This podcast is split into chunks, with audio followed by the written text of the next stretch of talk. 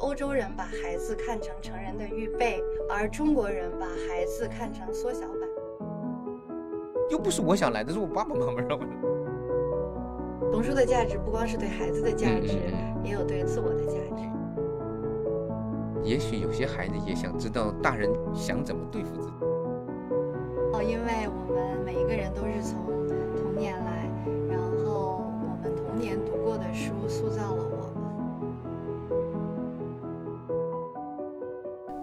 大家好，呃，我是黄小燕，嗯，我是阿甲，嗯啊，我们是喜欢童书的人和做童书的人。那我们今天的节目呢，实际上是我们正式的第一期节目。嗯，啊来聊一聊童书和我们的缘分 啊。对对对对。然后，因为我们每一个人都是从童年来，然后我们童年读过的书塑造了我们。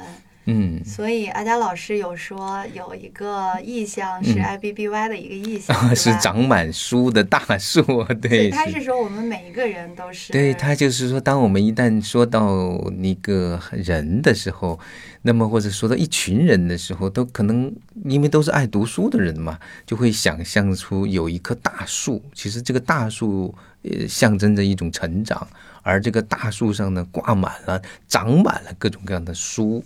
那么实际上我们所在的一个心灵的世界，很可能就是一棵长满书的大树。嗯，对，可能有一些朋友会觉得说，那我可能不是爱读书的人，嗯那我是不是就跟这棵长满书的树没有关系呢？嗯实际上，即便是一个再不爱读书的人，你从小的这个课本啊，对你还是有阅读经历的。对，你能混到现在，这个书也接触过不少，对对只不过读进去多少或者爱读多少是可能每个人不一样，但是书一定是在我们成长过程之中相伴而来的东西。嗯、对，就是所有的自觉的、不自觉的阅读，其实都塑造了我们。嗯，是的啊，嗯那很多朋友可能会觉得，哎，你们是成年人，或者说我们长大了以后就不用再读童书了。那阿佳老师嗯和我，我们都是成年人，嗯可是我们天天在做着和童书相关的工作。那就是说，实际上它是也是需要个缘分的。我也确实好长时间没读过童书，甚至是不知道就忘了有童书这件事儿，你知道吗？就是你想，当你慢慢的长大，然后读了，我是读法律的，呃读很多很多呃法律的书。其实当时读的时候觉得挺无聊的，但是不得不读，那是你的专业，你的工作也得靠这个吃饭。那么等到自己真的有孩子之后，哎，一看，哎呦。要得给孩子找书，哎，因为他刚出生，我就跟他找书，找着找着发现，哦呦，原来有这么多童书，我都忘了。我小时候好像可能以前有些书是没机会接触到，但是后来回想起来，小时候其实也读过不少给孩子的或者适合孩子的书，嗯，这样的一个广泛意义上，其实都可以叫童书，对吧？嗯对，所以有一个说法说，人一生有三次读童书的，机会嘛。，嗯嗯啊，，嗯您您愿意把这个延伸一下吗？您已经有过两次读童书的机会了，对吧？其实也快要到第三已个阶段 经快到第三次了。是的，就是说，其实你，嗯，它应该是指的一种这样的书哈，就是说这个书可以从最你最小的时候一直读到你最老的时候。那么你当你小的时候接触到的时候，啊，觉得这是一个很新奇的、很很好玩、很过瘾的一些东西。但是当你有了孩子之后，这个时候你在读到说，哎，你觉得哎，这是一个对孩子成长很有意义的东西，甚至可以说读到一些，哎，发现嗯，对于我们的亲子关系的呃这样的一个构建也很有帮助，哎，就从中获得这些东西。等到老了的时候呢，既不为小孩子那种好奇而读，也不为自己的那个要养育孩子读，突然发现那些童书也好，像它跟你的人生有某种，就是像是一种镜像，你在从中读到了很多以前可能体会不到的东西。所以这个时候你再重读这个书的时候，发现啊，这原来是为我准备的书啊！所以，嗯，这个是应该是柳田邦男说过的一句话啊，就是人生有三个读童书的黄金的阶段，对吧？对。当你小的时候，当你有孩子的时候，和当你老了的时候，嗯，对，嗯，实际上，嗯，您刚才的那个解释，实际上都是非常强调主体性，嗯嗯，就是说，他没有您刚才的那个解释是您自己这三次读童书的过程中非常享受读童书的这个过程。比如说，呃，我们大众或者说在西方，因为童书在中国真正意义上的童书，嗯，我们来。把它再缩小一下，就说图画书在中国的发展差不多也就二十年的光景，对吧？嗯，其实还倒也没有这么短。中国的历史实际上是一个呃断断续续的历史。嗯，最早的就是儿童图书，就是。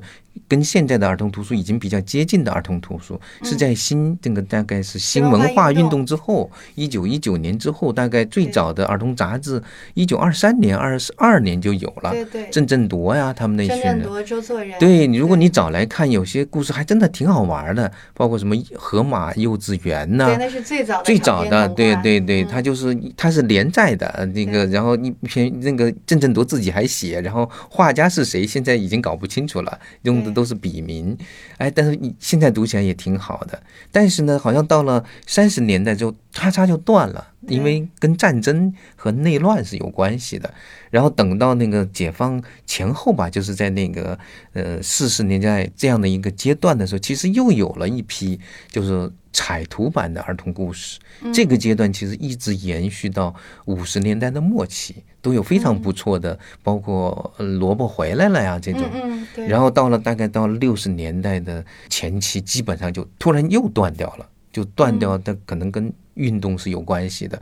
然后到了七十年代末，又重新又开始一批，这一批呢，其实。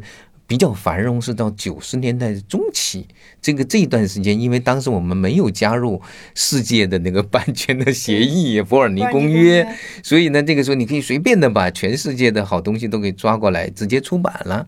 那段时间，国内的那些，而而我记得那些。就是专做儿童书的出版社，他其实是做很多教材的，挺有钱的，所以呢，他们就闲暇时间就来做童书。那段时间的童书也不错，很多大家在创作这些童书。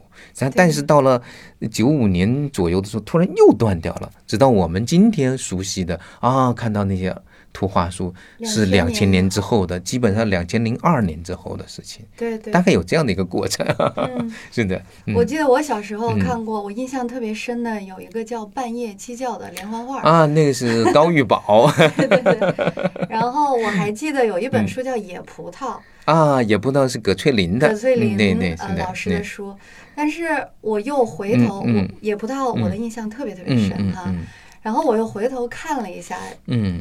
这个童话，嗯，我感觉跟我的记忆完全不一样了，是吗？啊，这是一种非常奇怪的感受，嗯嗯，就是我在想，是不是就是这个童书，在我们小时候读过的，然后长大了以后，嗯，它留下的那个记忆，我们刚才有说，就是选择性的，对吧？是的，嗯，那我们。在这个童书里面生长，或者说我们在童书里面汲取了非常多的养分，嗯，然后我们长大了，嗯，那很多人就说，就是我们说读书嘛，嗯，很多人就觉得，哎，那我读过的书都忘了，那读书的意义到底是什么呢？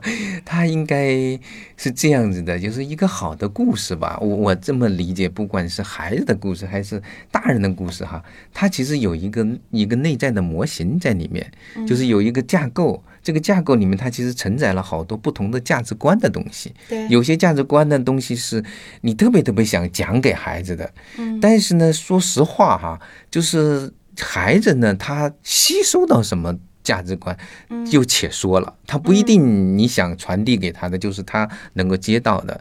他所以一个好的故事，它常常是这样，它包含了好多东西。但是一个读者呢，在不同的时候、不同的阶段。他 get 到不同的东西，所以你你现在再去读野葡萄，你可能看到后面的，我猜测哈，看到后面里面的那种人那种人阶级的关系，各种各样的阶层，就是那种让你觉得很难受的一部分。但是小时候看的时候，可能觉得那是一个很美的故事，对，一个一个小姑娘，就是好像为了所有人的哈去寻找这样的各种各东西，而且也不在乎她自己，无论她受了多大的苦、多大的委屈，都不在乎，她只只是一种很美的一种感觉。对，这个这这，我觉得能留下这种感觉，其实挺好的。至于后面那些东西呢，其实作者也许也想讲给孩子听，但是他当时 get 不到，因为他的生活阅历和他的关注点、兴趣不在那个地方。嗯，所以有时候你也想起来也挺有趣的，你知道吗？你像半夜鸡叫那个故事，我小时候也特别喜欢。虽然背景有那么多那个苦大仇深的那些东西，但是我们更喜欢的是什么？就是一个坏蛋啊，然后去 想要去那个吵醒别人睡觉，然后大家噼噼啪啪把他给逮住，那个在鸡笼子里面那种好玩的那种过程，其实是特别有趣。它也许像个民间故事，像一个童话，其实也蛮好玩。玩的，嗯，我觉得这就是孩子他需要去呃去看，就是他在成长过程他需要去看到各种各样的东西。至于他能理解多少不重要，嗯，可能一本书你不同的时候读就是不一样的书。对，这就是童书其实有趣的地方，也是说我们刚才有说童书是人的一生可以读三四本。对，包括有本书特别有名，叫《宝葫芦的秘密》。嗯嗯。张天翼的那本。印象特别深。对对对对对对，你像张天翼当时就写那个宝葫芦，我也觉得很好玩。我后来是去研究那个历史的时候才知道，张天翼当时写完了之后嘛，好多读者就跟他小读者写信呐，说我们也想要小葫那个宝葫芦。他说：“天哪，我的意思是想告诉小朋友们，不要有那种对 资产阶级的就不劳而获的思想。对，但是全天下的孩子怎么都想要这个宝葫芦？对，宝葫芦的秘密，小灵通漫游未来，都是我印象特别特别深的童书。小灵通的那到的它的那种价值倒并不复杂，对，它有一种很纯粹的那种。”科学乐观主义，好像科学就可以解决人类的一切的问题。对，它是早期的科幻的那种色彩的东西。对，就是嗯，就是让人对未来充满了。哎，好像科学可以解决所有的一切。对，但是你想，现在的科幻，可都要提醒科学很可能会毁灭人类，会有负面的影响。是的。那我们说回到，就是刚才我们说的这个《宝葫芦的秘密》啊，这些，然后就说回说回到我们小时候读童书，所以家长。经常很困惑，嗯，就是选书啊、推荐书啊，那就他就觉得我要给孩子最好的书看，嗯，那其实我们刚才有说，像我我自己对野葡萄的印象，或者说我们读《宝葫芦的秘密》，我们小时候看到的，实际上是这个书里面的一个部分，或者说是我们想看到的那个部分，然后等我们长大回头去看。我们会觉得特别的陌生，或者说我们的价值观，或者说我们的观点，完全可能完全都不看到了另另一面，然后另一面可能并不是我们当下认同的那些东西。对，是的。所以这个就会有一个，就是说童书，很多人对童书是觉得它特别的小儿科，嗯，或者说觉得，哎，我们成年人，我为什么要看童书呢？然后我觉得这个是非常能说明问题的，对吧？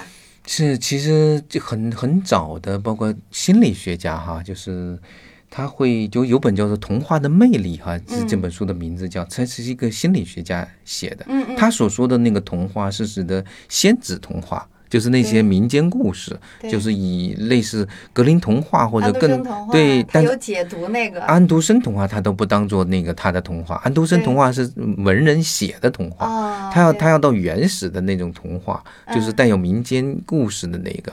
那么民间的那些童话，其实它有些价值观，你如果回头以当下来看，你。并不一定完全赞同的，比如那个灰姑娘里面的女性的角色，对吧？包括那个小红帽里面，她是不是一定应该有那样的一种残酷的结尾？哈，就是这个，其实你现在现在人如果创作这样的童话的时候，肯定会避免的。但是他在讲到孩子们读这些故事的时候，它有它的很特殊的意义。就是因为它这种很原始的故事里面包含了很多的关于。人的就是生存的意义的一些命题的东西，当然不同的故事可能会有不同的东西，所以有的孩子可能呃一段时间迷这个故事，一段时间迷那个故事，他认为这是一个探寻意义的过程，这个过程非常的宝贵。我们也许不知道这个过程到底在发生什么，但你知道这个过程很宝贵，你应该尊重它，就鼓励它。反过来，我们说到，比如说野葡萄，你虽然也许你不太赞同它整个故事的某一部分的价值观，但是你。回想起你小时候读到它的时候，那一部分其实并没有影响到你，对吧？他实际上他从那个故事中接受到的是那种还是对你很对纯真美好，让你很正能量的长大的那一部分的东西，对吧？所以呃，我觉得不必太以当下我对这个故事的看法。来决定孩子应不应该去重读这样的故事，我觉得应该尊重他的一个这个故事原有的那种架构或者可能性，嗯，保持一定的敬畏对对这种故事，对对，您刚才说到的这个。童话哈，嗯嗯，实际上还有一个原因，就是因为这些像格林童话、安徒生童话，它原来的原型都是给成人的故事，对吧？跟这个也有关系，所以它里面有非常多的暗黑，嗯，有非常多的图。安徒生童话还没有，安徒生童话其实他调整，他调整过，他是他其实安徒生童话只有大概我觉得只有百分之三十是来自于民间的，后面很多是他自己编的童话。对，所以他那一部分其实过滤掉了很多东西。亨塞尔和格莱特是安徒生童话啊？不不不是是格林童格林童话。对对，格林童话它的它是民间收集的，它的但是它这个民间还这个考证过，还真不是它的田间地头这么去那个收集的。它大部分是从那些家庭教师。就是那些女女性的家庭教师，或者一些呃，就是实际上是有文化的妇女，她们以前听过的故事转述过来的，然后由格林兄弟俩再重新组织的。所以他那个故事呢，嗯，已经不是那么的原始了。然后后来是第一版之后呢，是后来发现其实儿童更喜欢。所以他又根据儿童的喜好呢，就删掉了一些特别暗黑的那个，然后存下了我们今天能读到这个版本。但是某种程度来，你反过来看，它还是比较接近最原始的那种故事架构的东西。对，你肯定比我们现在自己人编的更符合那种原始的架构。嗯，对。那我们说到这个暗黑啊，童书里面的暗黑，这也是家长特别特别嗯。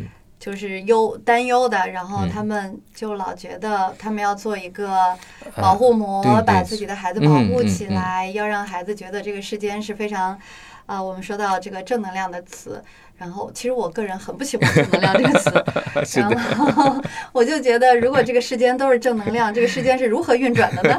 对吧？那当然家长是。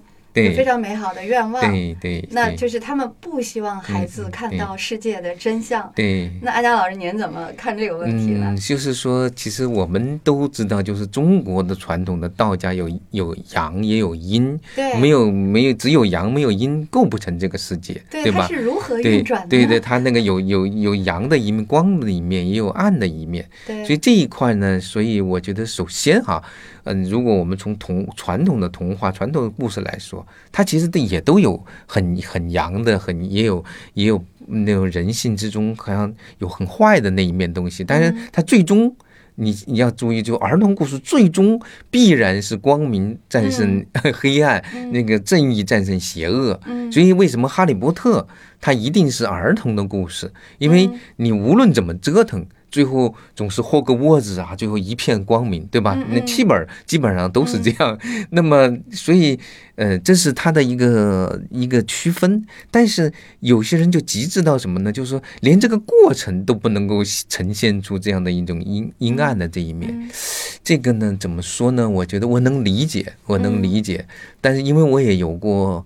小孩子特别小的那个过程，当时我也发现，小孩子他也会自己去选择，甚至有可能去屏蔽掉某一部分，这是他的选择。我也觉得也是一个很好的方法，但是对于他自己保护，他承受不了，他就不愿意去看这个。就比如说，我们家的孩子有一段时间，他特别喜欢狗。他任何一个故事里面，如果这个狗要死掉了，他就恨这个故事，他就哭，真的哭的。他说：“我不要看这个故事。”哎，我觉得这也蛮好，我就会就是避免给他看这个。他就说：“嗯，这个我或者我告诉他，这个故事里有小狗哭，你那个小狗死了，你要不要看呢？不看，不看，我们不看。”我觉得这个要尊重他的选择，但是呢，他并不是说对于一切的这个。暗的那一面，他都没有这种接受能力。实际上，他有需要看到这一面，因为它是真实的发生在我们身边。嗯，就比如说有一有一本那个获得纽伯瑞金奖、凯迪克银奖的叫《市场街最后一站》。嗯，你对你知道吧？知道。一个小孩儿。他跟着他的应该奶奶或者外婆 nanny，他就是就一路的走走公共汽车，然后看到的就就从那个街区好像越来越脏越来越乱，最后到一个很脏很乱的街区去了。他问我们为什么不能够坐汽自己的汽车，非得坐公共汽车呀？我们为什么不能有这个玩具那个东西呀？嗯，奶奶说我们还有更好的什么还有魔力，听起来好像是糊弄孩子对吧？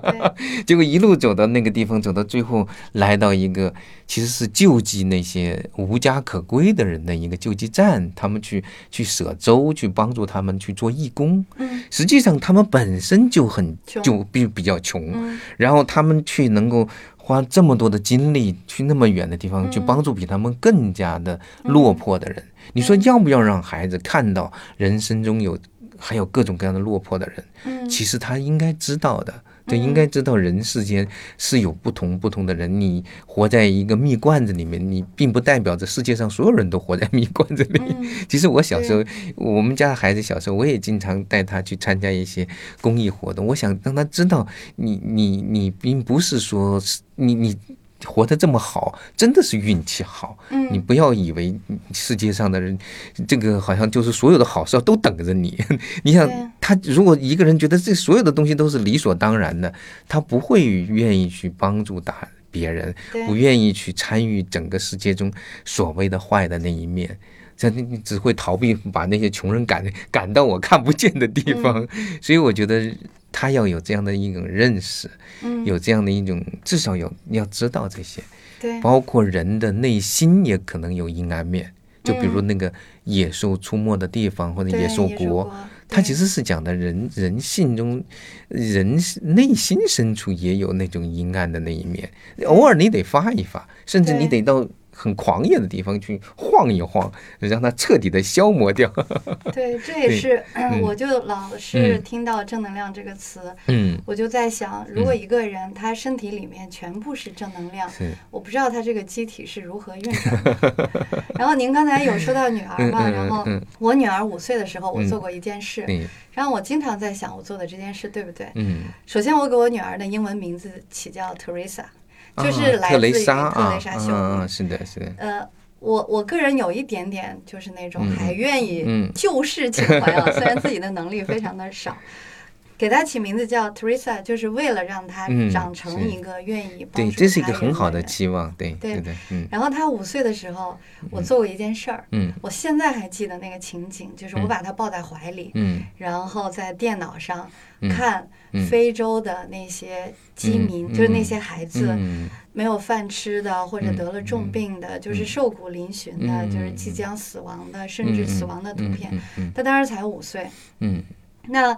我记得他哭的特别特别的厉害，嗯，后来就是我自己再去学比较多的这个关于儿童的心理啊之类的，然后做童书嘛，嗯，然后我在想，我好像在做一件很残忍的事情，就我们刚才也有说到，童书里面有暗黑的，或者说你女儿喜欢小狗，她不愿意看到小狗死亡，那我们是不是应该等到孩子准备好？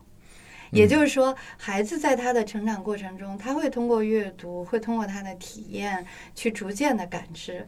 那我我会不会我这个行为本身就是硬 push 孩子去接受我想给他的价值观，或者说，嗯，直面了太多的惨痛和死亡，因为他的那种哭泣的那种痛苦，深深的印刻在了我的脑子里。嗯嗯。然后这个孩子也。大致长成了我希望的样子，但是他是一个会克制自己的欲望，去不能说讨好别人吧，但是他想让周围的人都舒服，这未必是一种很好的倾向，对吧？这个其实分寸比较难把握，对吧？就是比如说我们说。就最经典的图画书《彼得兔的故事》，对吧？对。一说妈妈说你们不要去麦克先生的菜园子，为什么呢？因为你们的爸爸就是在那里被人被人做成那么 对啊，对人兔肉馅饼。那听到这一刻，有有的人。当场就受不了了，不能让孩子听这个故事。那你知道爸爸被人做成了馅儿饼，这怎么受得了？但实际上你会发现，大多数孩子听这个故事到这里，他并没有什么很强烈的反应，就是他觉得哦，这就是原来兔子，因为我们整天还要吃猪肉排啊，还要吃那个什么，我们不是整天在吃这些东西吗？就他描述的是一个相对自然真实的过程。对，我觉得这个分寸大体上是这样的。如果我们是在一个比如说，打个比方，一个很有趣的一本书，很有趣的一个故事里面，自然的去接受到这个，OK 的。比如说，包括我们看电影，看电影的时候，啊，正好看到一篇一个很苦难的这个东西，我觉得就是不必去屏蔽它。包括我觉得你如果当时跟孩子一起去看那些，就他想了解什么东西，我们一起去看，看着看着看到了一些，也也许是比较苦难的画面。包括有有一个呃画面也很震撼人的，就是一个呃难民，就是一个难民的孩子，是一个四岁多的孩子在海滩上趴在那里，那个就是确实是看的人心里面很疼的一个这样的画面。但是如果他碰巧看到了。你你想想看，实际上在我们的这样的一个媒体的时代，孩子可能在各个各个角度、各个时机都可能看到这些东西。你想屏蔽是屏蔽不了的，重要的是你和他一起去看，而且很自然的去看这些是真实的那一面的东西。包括我以前当那个地震的时候，我其实我我也每天就零八年地震，我每天就忍不住要去看，然后我也拉着女儿一起看。我就是你要知道，我们国家的另外一个地方正在受到这样的一件事情。最后我是看的坐不住了，我最后就跑到那边去，在在我是在那个汉旺那个地方，就是在那个汉旺那个地方。跟跟大家一起搞了一个帐篷学校，我也是想就告诉他，其实我们如果有能力，也可以做一点什么。所以我觉得，当孩子他这样自然的接触到了这样的一个过程，嗯，我觉得他是去建立一个对于世界的一个真实的一个一个认知的一个架构。至于他愿意在这个过程中他承担什么样的责任，嗯，我觉得这是每个人自己最终的选择。他的路得自己去走，我可能可能我是那种不愿意 push 的太厉害的那种爸爸，但是我特别想让他知道，包括我带孩子去读历史也一样的，他现在就很喜欢读历史。我说你在知道每一个历史，别人告诉你那个事件的时候，你要知道历史是一个观点。他只是他们的观点，你尽可能去寻找更多的事实，去了解这个事情当时发生的是什么回事。那一定有阳的，就一定会有阴的那一面。对，所以这个呢，我觉得童书这一点做的挺好，尤其是那些好的童书。对，他在给你展示那个暗的那一面的时候，他有很强烈的一种关怀在里面，包括对读者本身的那种关怀，就包括那个那那个市场街最后一站那个。那个作者和画家最近又有一本书，叫《米洛畅想世界》。最后，他那个孩子是一个小男孩，跟着他的姐姐一路的就坐着那个地铁，然后开始你不知道去哪里，他就想象着这个地铁上各种各样的人、各种各样事儿，甚至有些人的事儿，他越想越越坏的那一面。他为什么心情那么不好呢？最后到了最后一站，我们才知道，原来他下来是去探望他们监狱里的妈妈。所以，那个在这一刻的时候，你一下子就理解了他，然后他也给了他一个理解别人的机会。他开始重新的去画那些他遇到的那些人，可能未来可能也有美好的那一面的东西。所以，这就是最终是你的选择，但是你一定要有机会去看到，你不能去剥夺他看到的权利。我觉得这个那个作者，我我非常佩服他，就是他也是一从底层长大的孩子。对，真的，我们不应该去剥夺孩子看到和体验的这种权利。我觉得，当一个孩子看到苦难的时候，为苦难而很流泪的是痛哭的时候，这是一件很很不能说美好，但是是一件非常好的一种体验。这种感动对他来说可能非常有价值。嗯，对，是的，嗯，就是他是共情嘛。对对，他要他要知道，他不一定。不能老等到佛陀二十九岁还是三十九岁 才能看到世间上有苦难？我觉得不要等的那么久吧。因为佛陀他自己 是王子，而对对，而且那个时代也没有互联网，对吧？对，是。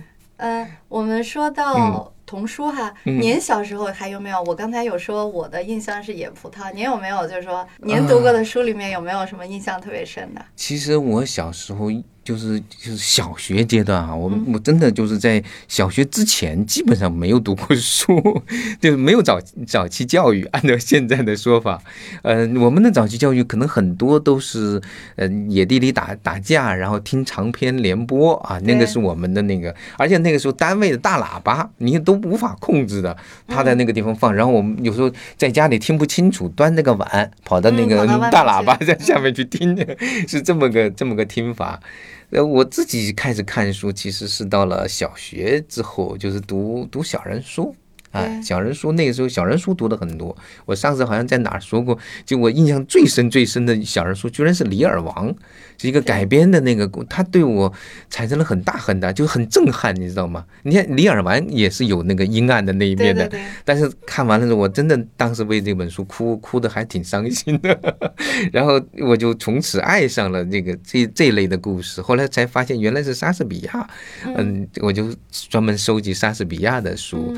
但是我真正看的童书呢，大概我记记忆里面有两本，一本叫《奇妙的酒》，是一本科普书，就是讲那个算算术里面酒的那个妙用，哎，那是钟少出的。我后来还专门买了一本收藏在，现在我还收藏，因为他讲那个数的那个概念讲得非常好。对我，我有时候也会引用给我的孩子去讲一讲啊，这是一个。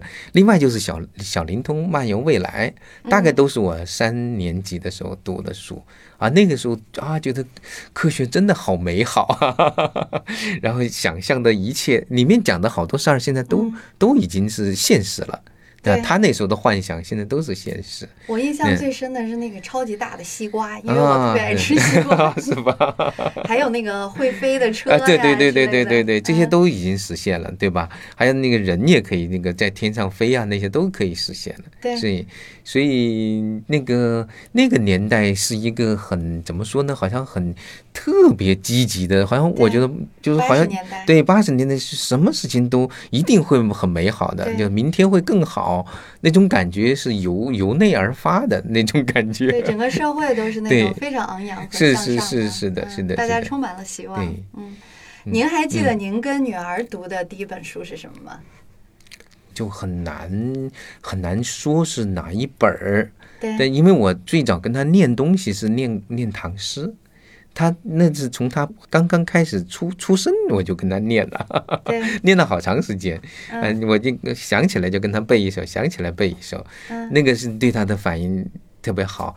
但是他童书呢，我只能说早期哈，就大概两岁的时候，有一本那个小精灵的蒸汽马车，这是我印象最深刻的一本书。嗯，对，那本书其实就是比较传统的画法。然后一个传统的童话，但是呢，就是因为我们天天念给他听，他天天天听一遍之后，他有一次他就早上起来很早啊，就坐在那个自己朗朗上口，把那本书全念完了。这个也是很多家长就会觉得自己的孩子是神童。是，但是实际上我问他，哎，那一个字是什么字儿？什么小精灵小他认识，金他不认识，马车他也不认识。后来我发现他完全是靠背下来的。我我印象特别深的是，我女儿小时候就是童趣原来出过那个公主故事啊，就是我我忘了是一百个公主还是五十个公主，反正就是以后本。然后她那会儿两岁多吧，然后我就老给她读那本书，然后她也是，她就用手指着一个字一个字的读那已经很厉害了。她不认识字，没人给她，她就说他他只对了吗？嗯，我觉得他都是对了，他反正就是按顺序哦，那很厉害呀。没人给他教过，是是是的，是的，不认识。对对对，这有有这样早会的情况的。对，对但是他不是早会，他后来就忘完了。啊，这事实肯定是这样的，就是说早先两岁之前，我们家闺女背的那个唐诗挺多的。到三岁的时候，有一次我们是从坝上回来，坐坐长途车，那个后半部分的人就几乎都吐的一大半啊。她就在那一个站在前面 也不睡，然后就把那唐诗大概背了一百多首，把所有人看得尴尬的很，就是就是我们都吐成这样了一个小姑娘在那里背唐诗，自得其乐。但是现在她她大概到四岁，这个都基本都忘了。但是我我感觉那种那种词语的感觉还在，就是那种音韵的还在，就是他的那种那种那种乐趣还在，所以这个就够了。我我觉得，嗯。这都是一个很很有趣的经历，因为要细说起来，跟孩子成长的每一个阶段，都会有些就是里程碑式的一些小故事，或者而我跟我女儿呢，基本上可能很多都是以那个书为一个标杆儿，不知道你的情况是不是这样？我记得是我女儿五岁的时候，因为她差不多是。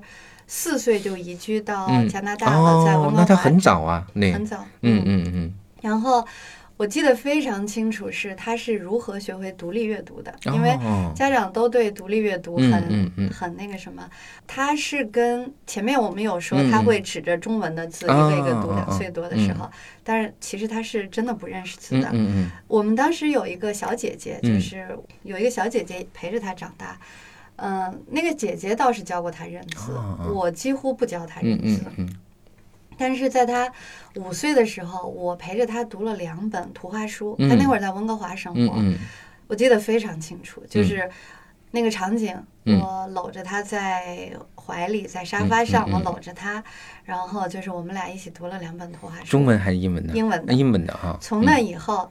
他就走上了独立 阅读之路，我就再也不用管他了。哦，这是非常神奇的一个。那你还会继续跟他读书吗？呃，这个也是一个问题，就是大家都在讲亲子共读，然后我也知道您给孩子读书读了很久。对，自从他走上了独立阅读之路，我几乎再没有就放手了，好吧？我就几乎再没有。但你也可以跟他读读读中文的图图画书或者什么的。中文的图画书，因为他的那个成长环境，就是后来我就没有再管过他读书，因为加拿大的公立图书馆系统非常发达，对，所以他每次就会自己去借很多书回来。听起来像小小马蒂尔达那种感觉。对，他就开始就是不断的读书，很快他就开始读那种 chapter book，就。他有一个小朋友，就是有一个好朋友，也是个中国孩子，是个小天才。我觉得那个那个女孩聪明很少见的，所以我女儿叫丫丫嘛，所以她就开始，她后来跟我说，她说她在暗暗的较劲。那个女孩叫 Carol，榜样的力量。对，那 Carol 读书太快了，就是那种，可能五六岁的时候，那个 chapter book 他能很快，就是两个小时、三个小时就能读完。所以我女儿是在这样的，在这个好朋友的激励下，然后就迅速展开了飞快的阅读。嗯，老实说，我要跟她共读，可能都赶不上，赶不上。对，我的英文也没那么好。是的，是的，是的。对，他们就是他就是基本上是一种母语式的这种阅读了，就是把英文作为母语，因为我们是还是当做外语的阅读。对，因为我也访问过一些人，就当你中文已经很强，但是你。重新开始英文的阅读的时候，它速度总是要慢大概一半左右，就是慢一半到是两，就是三三倍的那种速度。所以有时候就是宁宁愿去还是读中文的，对，是这样的一种感觉，是的。我直到现在，嗯嗯，读英文。嗯，脑子里还会翻译。啊，是这就是致命的，对，是的，对，因为你如果就是不翻译，那才是正确，是的。然后后来他回到北京，七岁半，我把他带回北京，他在灯市口小学上过两年学，嗯嗯，就是七岁半到十岁之间。那那个阶段就读了特别特别多的中文中文书哦，对，所以到现在呢，就等于我觉得他有点像双母语，嗯，他自己会选择读英文，嗯，如果让他选择的话，嗯，但是他中文的读写能力也还不错啊，那非常好，对对，那他就是有这种双母语的那种感觉就出来了，对，嗯，但是您是孩子到高中，您好像还在给他读书，不不，就初二。就是我读读到初二，其实后来我跟他读书已经不完全是为了我跟我女儿读书，有有一部分是作为我私下里作为研究的。我很想知道孩子对一本童书或者一本会有什么反应，对，所以我就会抓过来，哎，我跟你讲讲吧。他很喜欢，然后我们，而且这个过程呢，也是一个法定的每天我们要在一起来做事情的时间，因为有时候你会发现各有各的忙吧，对吧？如果不是找到读书这件事儿。你说父女俩坐在一块大眼瞪小小眼也不合适，对吧？好像也找不出一个什么理由。我们有时候一起看看看看片儿啊，甚至有时候一起打打游戏啊，对。但是呢，没有一个就是每天一起在做的事情。那么一每天一起做的就是读书。那么后来呢？有时候是跟他读图画书，大概五六年级，有时候我会读，有时候哎，这是有本新书，你你看看怎么样？叫你脑看看如何？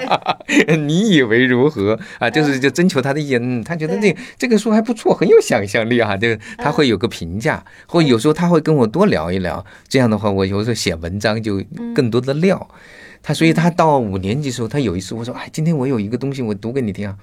他跟我说：“哎，你要抓紧机会啊！再过两年我不听你念了。”知道你把它对对对，就当做一个，但他对他当做一个就是什么，呃，就是鉴定一本书好坏啊，或者是就是来判断从儿童的角度来判断这个书的一个通道。这是我我跟他建立那个关系。但后来呢，有一部分是我认为有些书他可能自己不一定会去读，比如说我喜欢一些诗歌呀，诗歌那么他基本上不不爱。小孩不太读诗歌，说实话哈，他除非他有特别的爱好。但我说今天时间也不多，我跟你念几段啊，那个世界的各国的那些诗篇，有有一段时间跟他读北欧的一本诗集，我们基本上都都念差不多念完了。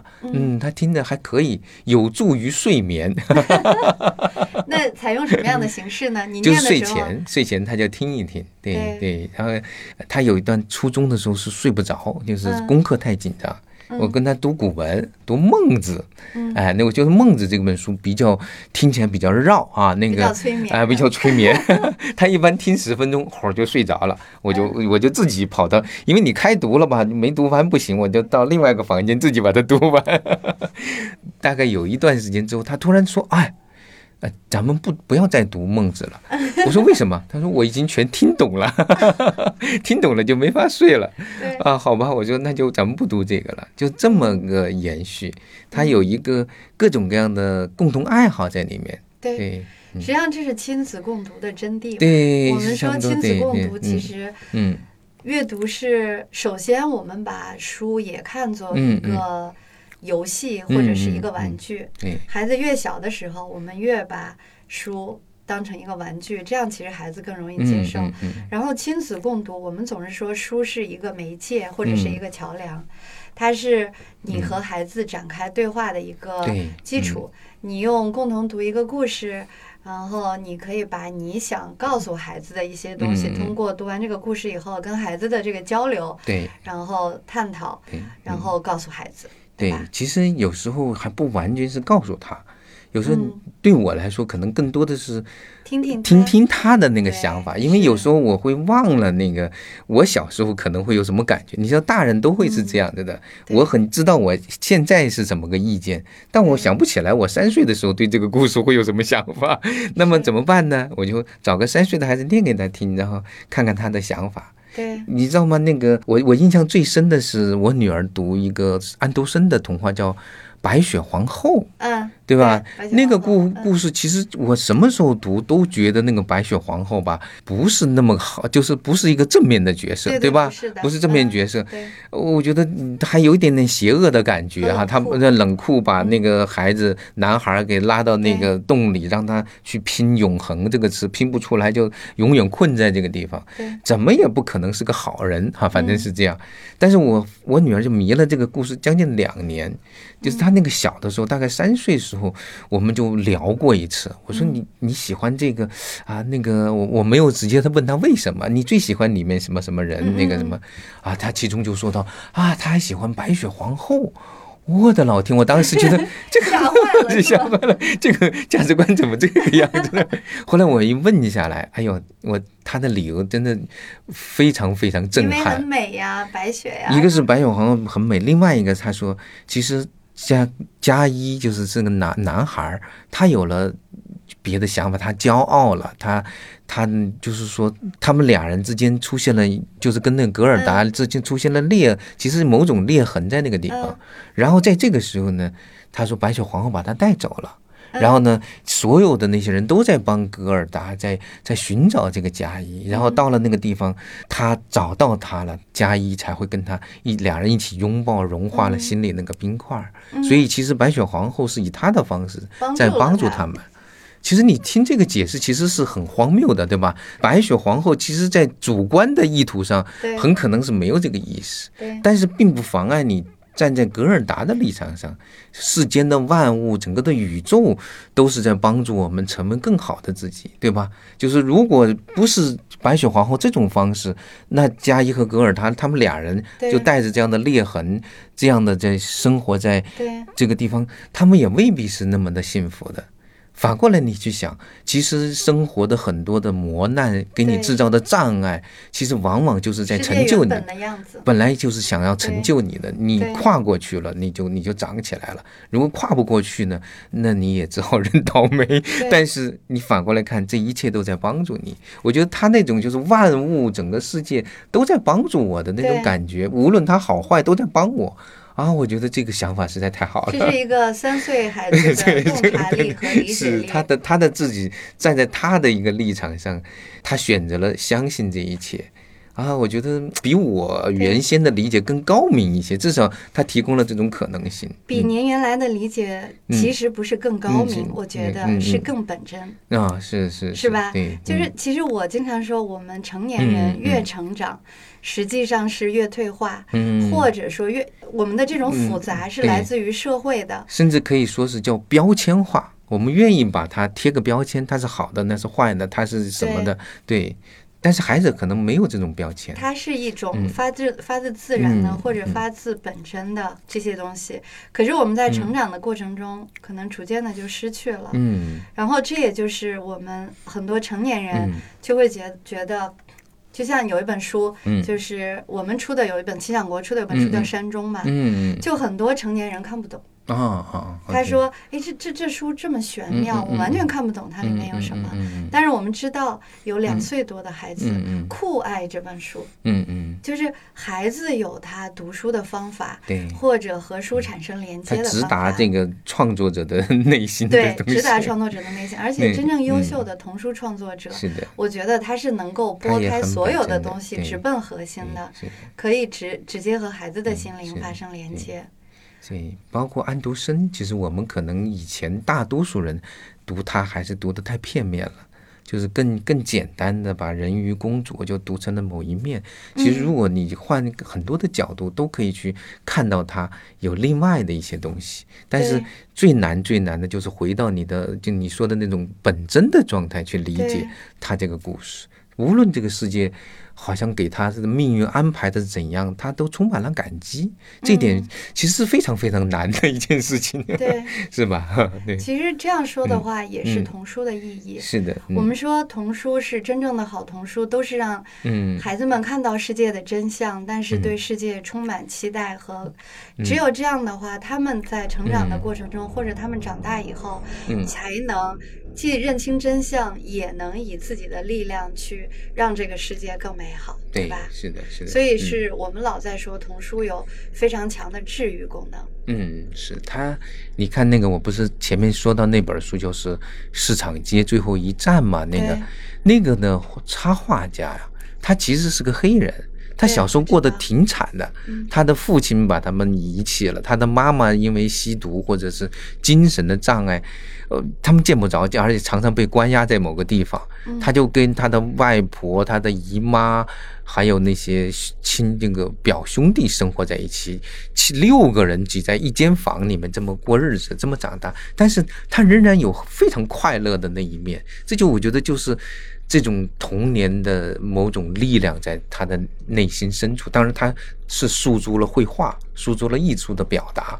那么，所以他以后当他为孩子创作故事的时候，他也愿意去创作这样的，就是既展现真实，同时又给你很强大的力量的东西。对，嗯，比如说桑达克先生也是嘛，就是童书治愈了他嘛。对，是。然后还有一个。就是您，您和我都很喜欢的那个作者，就是那个说亚的作者啊，夏洛特夏洛特佐罗托，对，是的，对。他女儿后来不是也成为了一个著名的作家吗？他女儿就写过夏洛特佐罗托，嗯，终生应该出了七十多本童书吧？对对啊。然后很多现在都是经典嘛。嗯嗯。他女儿就是说，他妈妈实际上是从他那儿偷师，就是妈妈小时候看到了什么东西都问他，哎，在你眼里他是什么呀？然后他把这都写到了童书里。然后就成了他自己的作品。是的，对。其实我对童书的很多理解也是跟着我们家的女儿来学的。对，所以我们说童书和我，也就是说童书和我们每一个人都是相关的。这就是我们要做这样的一个节目的其实最本真的意义。是的，是的。所以我们我们是说每一个人从童年来，他都是读了很多的童书的。这些童书逐渐长在长进了我们的身体，塑造了我们自己。阿佳老师和我，我们想做这样的一期播客，实际上也是这样的一个意义，因为我我们认为童书和每个人都是相关联的，对对，其实你想哈，就是当我们我就说，当我们每个人。情绪上、内心上、精神世界上想寻找帮助的时候，对，那都有这样的时候。要么是请朋友，要么就是有的人是诉诸宗教，有的人诉诸心理医生。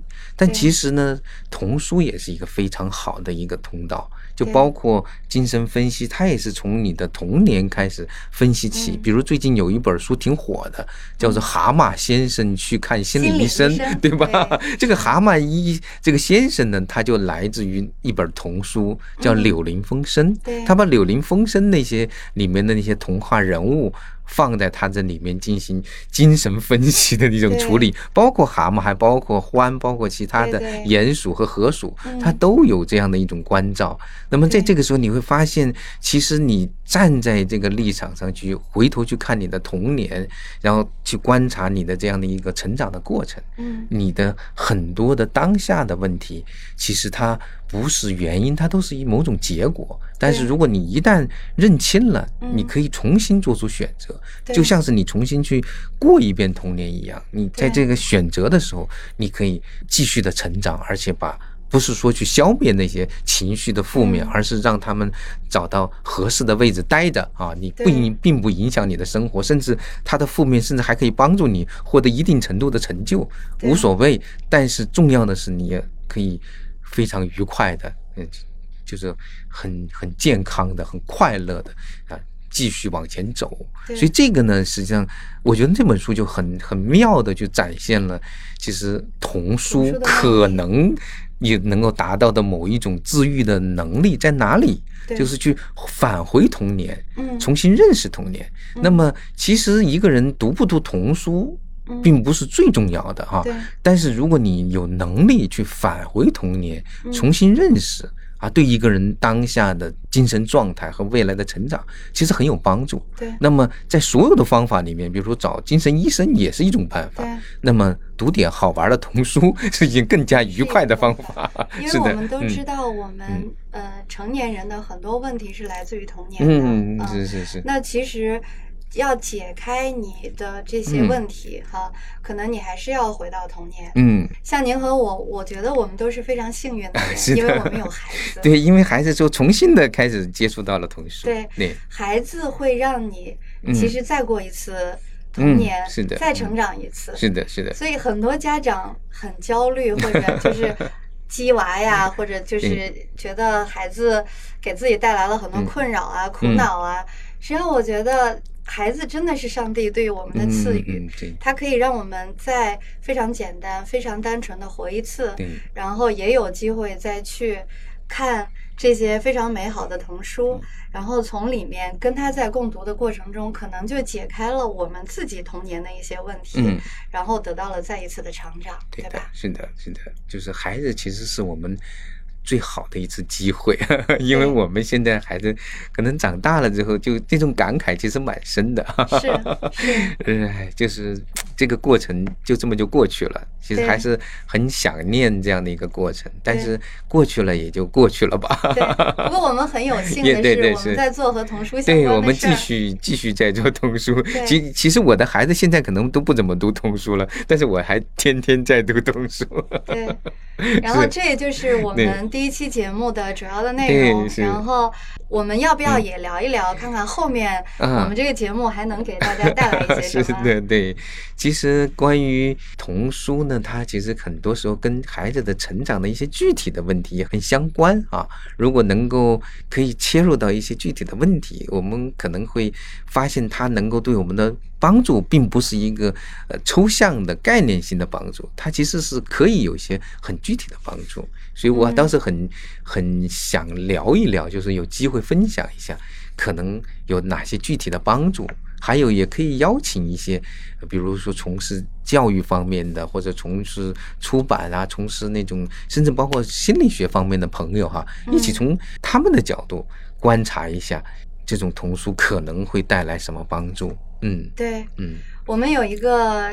计划就是我跟阿佳老师这一期是我们俩聊，嗯，但是后面每一期我们会请一个嘉宾，对对，然后去从各个方面，就是这些人或者是在这个儿童创作的、儿童图书的创作的，或者儿童内容的创作的，甚至包括读童书长大的人，年轻人，对，是的，嗯，包括对年轻人，像我们有聊过一个，是对对，孩子，对对对，就是包括我们自己的孩子，当然现在隔得远不行哈，就是我们可以邀。请其他的读着他长大的那种年轻人，他们现在做的事情和他小时候读的书有什么直接的关系？因为我们现在隔得远了哈，他们 来的比较直接，大家可以看看，呃，会是什么样的一种状态？嗯，对我还在想，就是因为呃，家长的焦虑也是能理解的，然后很多家长也有选书焦虑，嗯，那我们在以后的这个节目里面也可以给家长一些建议，嗯，比如说我们按分年龄段，嗯，然后。零到二，二到四，四到六，六到八，八到十二。太细有点难。但是它其实每一段都有都有非常明确的经典的代表作。对。那可能我们可以跟家长在呃做上一系列的节目，然后在这个里面告诉家长，那这个段的。孩子可能有几本书，我们可以推荐给你，嗯然后非常经典的啊，就是这个经典是真正意义上的经典啊，是有依托的经典，嗯，也是帮着家长解决一些选书焦虑吧，嗯嗯嗯，对吧？嗯，没问题，反正这跟这些童书阅读、成长有关的话题，其实都可以呃尽可能开放的来聊一聊，包括目前有些。就是孩子们出现的那些精神的状况哈，也也其实其实有时候你去做很多很多的那种什么什么心理的辅助啊干预啊。有时候真不如读点好玩的童书，效果更好啊！是这样，嗯。其实我们来看读童书，我们也是特别希望家长能够参与，嗯，家长能够提高自己的主动性，而不是要不是以一种被动的，我不得不花我的时间跟这个孩子在读书。其实如果家长能够，我们刚才有说到夏洛特·佐罗托，嗯，就是他有一本很有名的书叫《说呀》，他就是显示给。家长看什么样的陪伴是好的陪伴，对吧？其实我们做这样的一个节目，我们今天说了特别多，嗯，其实里面有特别多的内容，对吧？我们有说童书的价值，童书的价值不光是对孩子的价值，也有对自我的价值，嗯。所以这样的一期节目是希望给到家长和孩子一起的。如果有可能性，在比如说在你送孩子上学的路上，嗯，那你可以来听。然后我们希望这个节目最终是能够帮助到孩子和家长的。嗯，其实这个节目也是可以。家长和孩子一起听的，对吧？嗯，也许有些孩子也想知道大人想怎么对付自己啊。以前有本叫《斯波克育儿经》，哎，我们孩子看到，哎，这是什么书？我说这是讲大人怎么对付孩子的，那我要来看一看。对他要反制。那是的，看那大人想怎么对付我。是的，是，所以我们实际上我们做所有的事情是在搭桥，是的，嗯，就是所有的优秀的童书和内容，它也都是桥梁，实际上是让你和孩子的心灵搭起桥，就是就是叫做连接，就是连接人与人，连接一个人他的当下和他的过去和他的未来，就这种连接蛮重要的。对，如果我们孤立的站在一个点上，确实有很多很多的焦虑，但是我们。站到稍微高一点，你会看到的是一个地图。我只不过在这个地图的某一个点上，你不用太担心，就是你直到想办法，还总有办法能走到那个下一个点去的。对对，因为米兰昆德拉有一句话叫“生活在高处”嘛。其实我这个印象特别深，就是我老提醒自己，你要站在高处看你自己。对对，就就是比如说我们现在有好多的问题，是因为我们太困惑于我们眼前的这一小点事儿，然后困惑于国与国之间的边界、乡与乡之间的乡界。可是你把自己抬高一点，发现哦，那些乡界什么的，根本就是就是在大自然里面就没有没有这样的一个东西。就跟我们看蚂蚁，对对是这一样。就跟我们俯视蚂蚁，我们看到很多小蚂蚁拼命拼命的在跑来跑去，特别着急，有的身上背着一。小块面包，有的背着这个，有的背着那个。可是，在上帝的视野 来看，人类是一样的，对吧？我们哪怕到了月球上看人类，又不一样了。我们现在是可以跑到火星上去看人类的，那就更不一样了。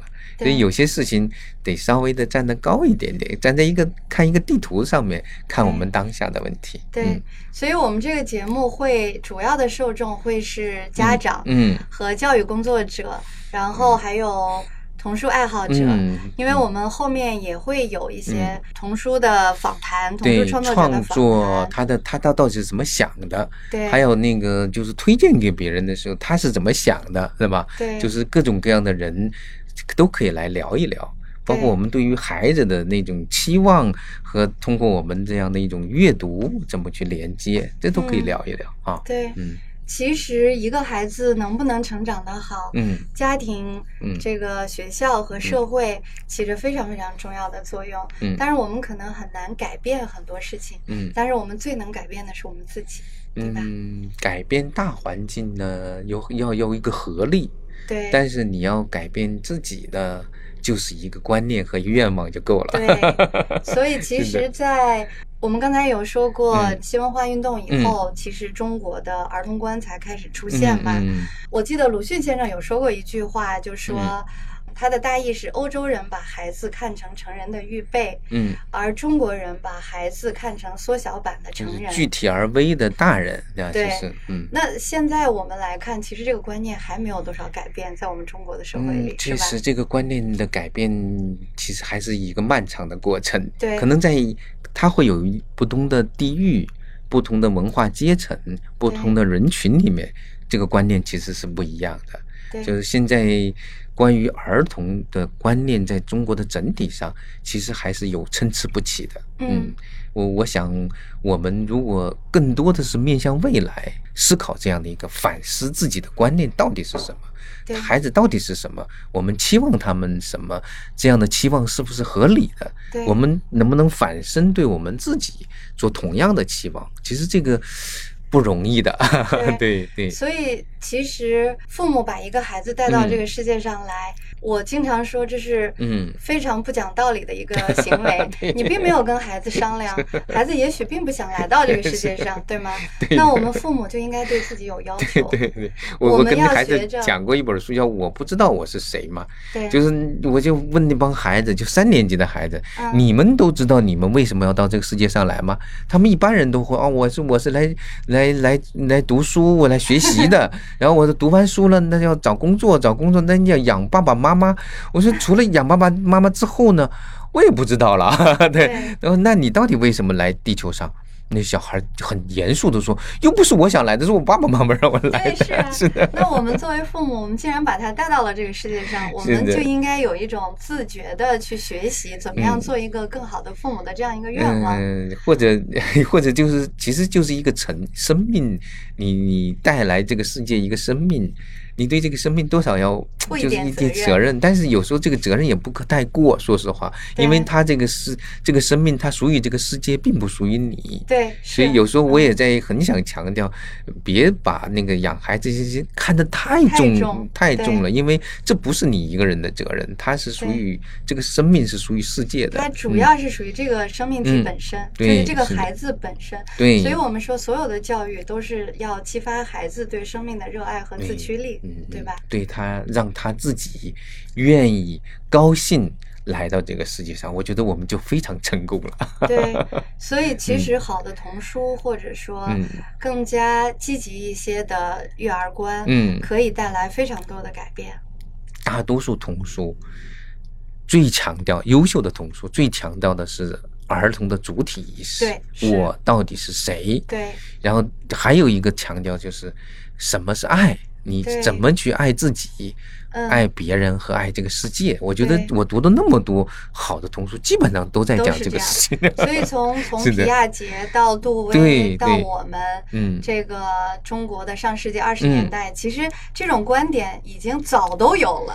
是，你想都过去一百年了，但是他会遇到很多的问题，就是因为这个世界并不是总是那么和和美美的。说实话，对那个你你看最近这么几十年的童书跟几十年前又不一样，最近的一二十年确实有很多的大的话题议题，嗯。包括污染啊，包括人类的战争，包括各种冲突。其实，在嗯以前的图画书或者是童书比较少，嗯。现在现在童书里面还包括未来的这种恐惧啊，包括嗯担忧啊，包括 AI 会怎么样影响我们未来的生活，对。吧？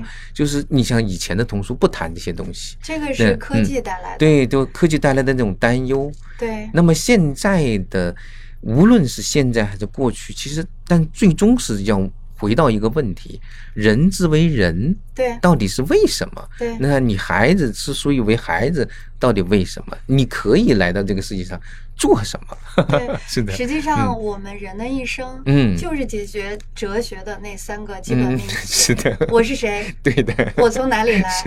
我要到哪呃，里对，就去？就是那个门口的保安要问的对问题。对对，所以我们在和孩子共读童书，然后和嗯孩子共同成长的过程中，我们不但帮孩子去逐渐的嗯去找到人生的答案，实际上我们很多成人也在哎，是是找自己的答案对呀、其实有时候你会发现，终其一生都在寻找答案的路上。对对，你说你真的找到了吗？